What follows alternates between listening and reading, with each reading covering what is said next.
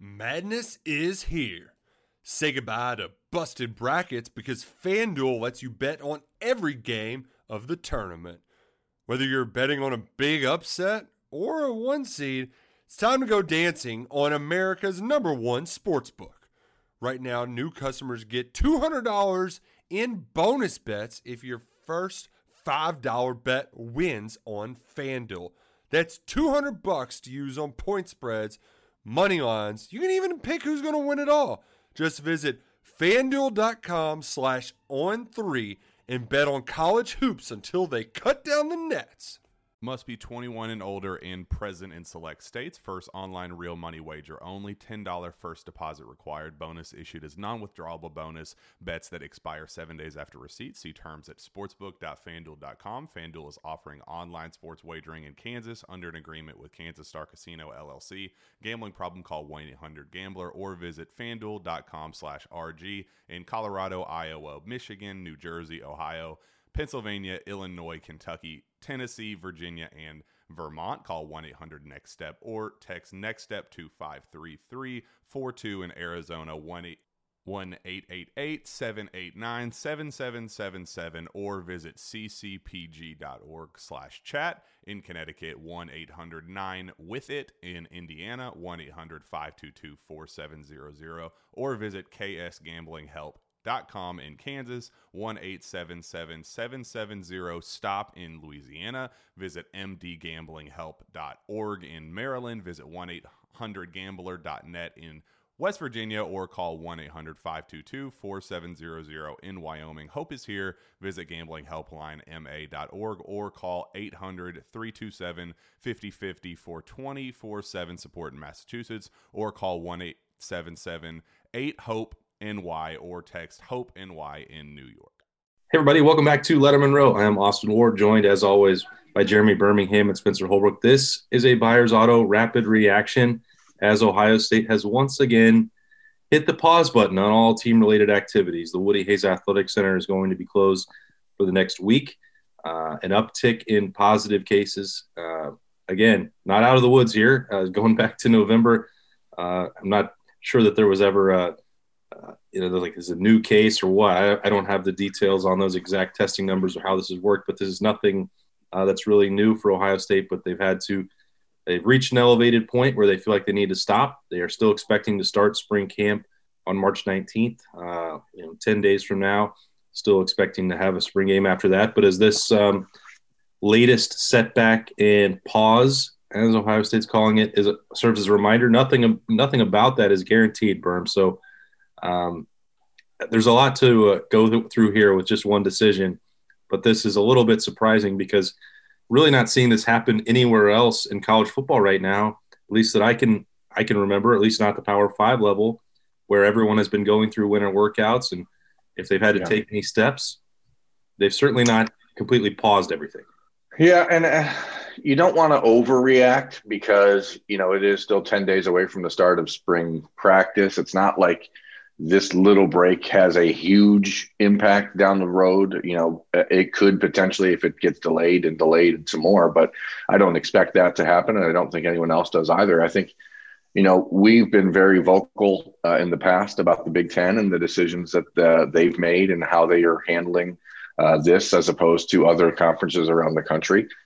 I don't think that this is a Big Ten issue. I think this is an Ohio State issue where they've just decided that they want to be very uh, abundantly cautious, despite the fact that the evidence suggests that most of these kids are, um, or all of these kids who've had COVID have been totally fine. And uh, but you still can't just dismiss it, as you said. It is still around. It is still we are still in a pandemic, and you just hope that this delay, the seven day pause, is just a seven day pause.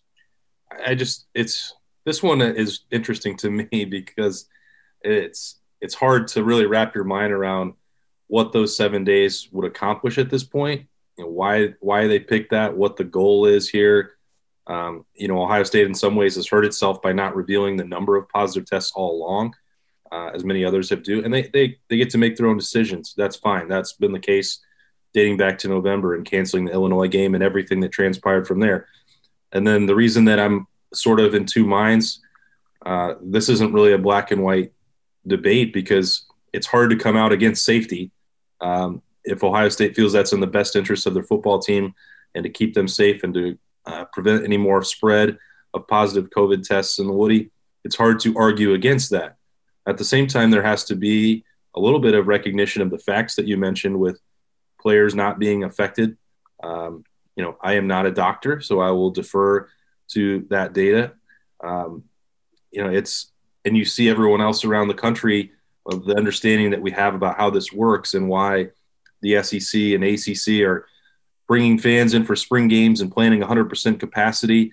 Um, you can't let football decisions be your sole motivator. I get that; those are the two parts here, but this is taking a toll on the development opportunities for the players. Uh, it's t- you know taking them right back to uh, the things that caused a lot of uh, mental distress and uncertainty a year ago, uh, and physically, it's keeping them from doing things that they want to do. And I just you know there is no maybe perfect solution here, but this one certainly to me seems a little drastic. I don't, Spencer. I don't know how you fall on that. I think the way I've been processing it for the last few minutes while you know the news has been breaking is maybe they just have a few cases here and there and they've sprouted up and so they want to just start spring practice with a with a clean slate and have nobody nobody positive in the building which I'm not really sure how realistic that is given the nature of where we are right now like you said, it's not really a black and white issue. It's kind of hard to to really figure out how many different prongs they're attacking this thing with, with balancing the safety. And you know, at one point they were balancing heart issues, and they found out that that wasn't an issue. Now they're balancing, you know, what to do with with guys who've been in close contact, if they're high risk, all of those factors like that. It, it's hard to to argue with safety, but at the same time, you know that even if these guys get it, they're still probably safe. So it, it's know, just a weird a weird situation to be in, honestly.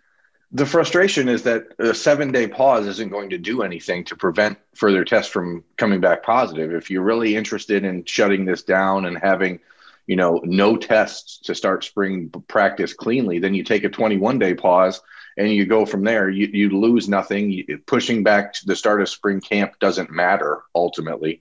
Yeah, you know, so to me, it, it's not about the PCRs here for Ohio State. It's about the PR, and it always is. Yeah, and that's, I mean, I think that's probably the frustration, and maybe it's not even, you know, fair to view it that way. If if Gene Smith, let me let me bring up what exactly uh, Ohio State had to say about that this morning. Uh, Gene Smith's quote was, uh, "Our decisions on the welfare of our student athletes, staff members, and those coming to our campus." And our determination as to when we'll reopen and resume activities will continue to be guided by our medical staff. This part I think is interesting. We have been successful successful in, in safely hosting nearly 100 athletic events on campus this year with limited disruption. But this pandemic is not over. We will continue to stress the safety measures of wearing masks, consistent and thorough hand washing, and physical distancing, and we will remain vigilant in those areas.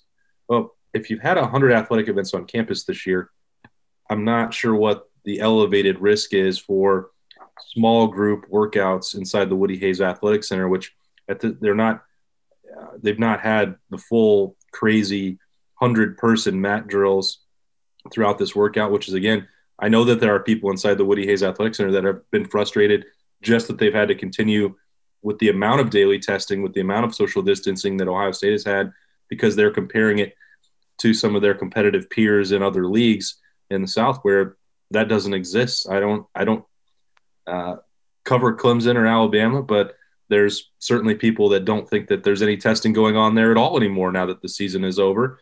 Um, you know, and that's I think a frustration, and there's that push and pull also seems to exist just within the football program compared to the athletic department, and and one gets to make the final decision. You don't get to overrule that, and it's again I go back to how are you really going to argue against somebody who's saying that they're doing this for your safety? I, I don't know how you can win that argument. And that's, you know, I, I can't really believe we're coming up on that one year anniversary berm of our road trip and then that, the spring game getting shut down and everything happening all at once when we were the way back. I, I'm really, I can't believe that this is the conversation we're still having. 367 days ago, uh, we were in the car on the way back from North Carolina when everything shut down. And to to think that we're still having this conversation now is ludicrous. Um, and I, I think that there are huge philosophical uh, conversations about what what you can feel when someone says they're doing something for your safety. Uh, it doesn't necessarily shouldn't all it shouldn't always necessarily be someone else's choice to do something for your safety, but that's certainly not what we're talking about here. The the point is what you brought up there with the other schools in the South. It seems very likely to me that they're not doing daily testing in, in Alabama and Georgia and Clemson and LSU. I mean, it, it seems very, very likely that that's not the case. Um, and again, seven days. I don't here. think they're hold on, Burma. I don't think they ever were in the first place. I think the SEC. Uh, correct me if Spencer might know. Well, they were doing three days a week, right? three days a week. Yeah, I, I don't think they were ever doing it to the extent that that the Big Ten and Ohio State were. The fact that Ohio So- State's still doing it daily is, is insane. They the SEC did three times a week, and not a single Alabama player missed a game the entire season. That is that is some I don't believe. I, I don't believe that is correct. I'm gonna. but I'm gonna no, but yeah, yeah, no, you know what I mean. That's some grade A hand washing. But yeah, it just like the the, diff- the philosophical differences, like Berm said, in the way that that different schools are handling this has has never been uh, fair to anyone. It's never been uh, uniform because that's just not how the NCAA operates. Being uniform is a foreign concept to them, and so I you knew this was going to happen this spring. You knew there were going to be schools who were still going to be taking things seriously and still and you know whether Ohio State taking things seriously and if the schools are taking things seriously by not testing at all down south like you, you knew this was there was going to be a difference in opinion on how to handle this thing this spring and even into the fall with 100% capacity some places 50% some places i'm sure there's still places out west in those those areas that may have 20% capacity this fall. So everything is never nothing is ever going to be uniform in this in this sport and that's just the way it is. Spencer, you and I were were actually just talking about some of this yesterday uh, as we got ready for this week, and the questions popping up about spring game attendance and how many people might be in the horseshoe now that uh, you know Governor DeWine has changed the restrictions and the Blue Jackets have fans and Cavs and everyone else around Ohio starting to bring them in and raising the bar for outdoor like. I didn't think that was ever going to directly impact Ohio State's plans. Yeah. Let me spoiler alert that for you. Ohio State is not going to have fans at the spring game. Like, let, let me play spoiler here. Sorry, that, that's just not going to happen. The Big Ten is not going to allow its teams to to do that. Period. again, I don't, Berm, I don't think that it's a Big Ten issue at this point. Uh, I don't know that they're going to issue guidance about what you can and can't do for spring attendance. Maybe they will. Maybe I'm reading that incorrectly, but you know, this isn't uh, five million dollars per school for a game during the season and doing everything to make sure that that happens. I, I think spring is a different animal, and that the Big Ten is was going to be hands off on that.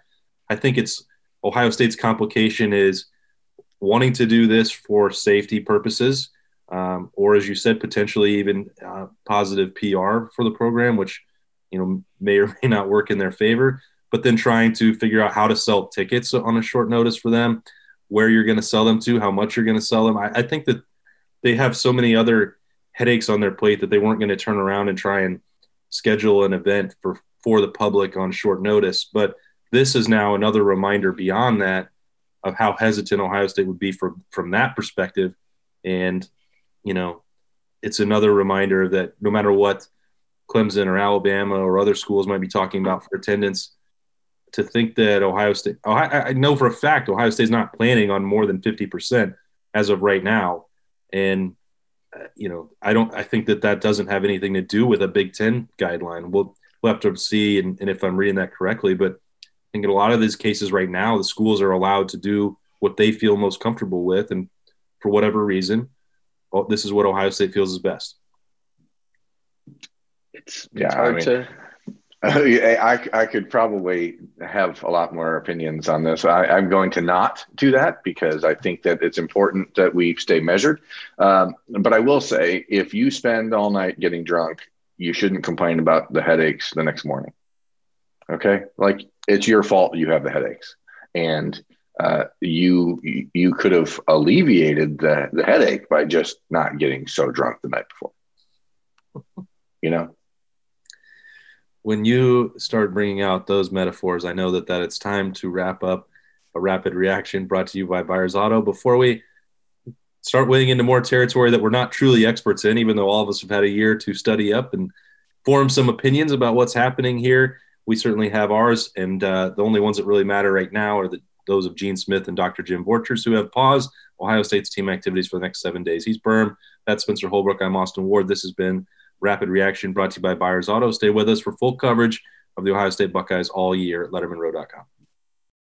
Madness is here. Say goodbye to busted brackets because FanDuel lets you bet on every game of the tournament. Whether you're betting on a big upset or a one seed, it's time to go dancing on America's number one sports book. Right now, new customers get $200 in bonus bets if your first $5 bet wins on FanDuel. That's 200 bucks to use on point spreads, money lines. You can even pick who's going to win it all. Just visit fanduel.com slash on three and bet on college hoops until they cut down the nets. Must be 21 and older and present in select states. First online real money wager only. $10 first deposit required. Bonus issued as non withdrawable bonus. Bets that expire seven days after receipt. See terms at sportsbook.fanduel.com. Fanduel is offering online sports wagering in Kansas under an agreement with Kansas Star Casino LLC. Gambling problem? Call 1 800 Gambler or visit fanduel.com slash RG in Colorado, Iowa, Michigan, New Jersey, Ohio.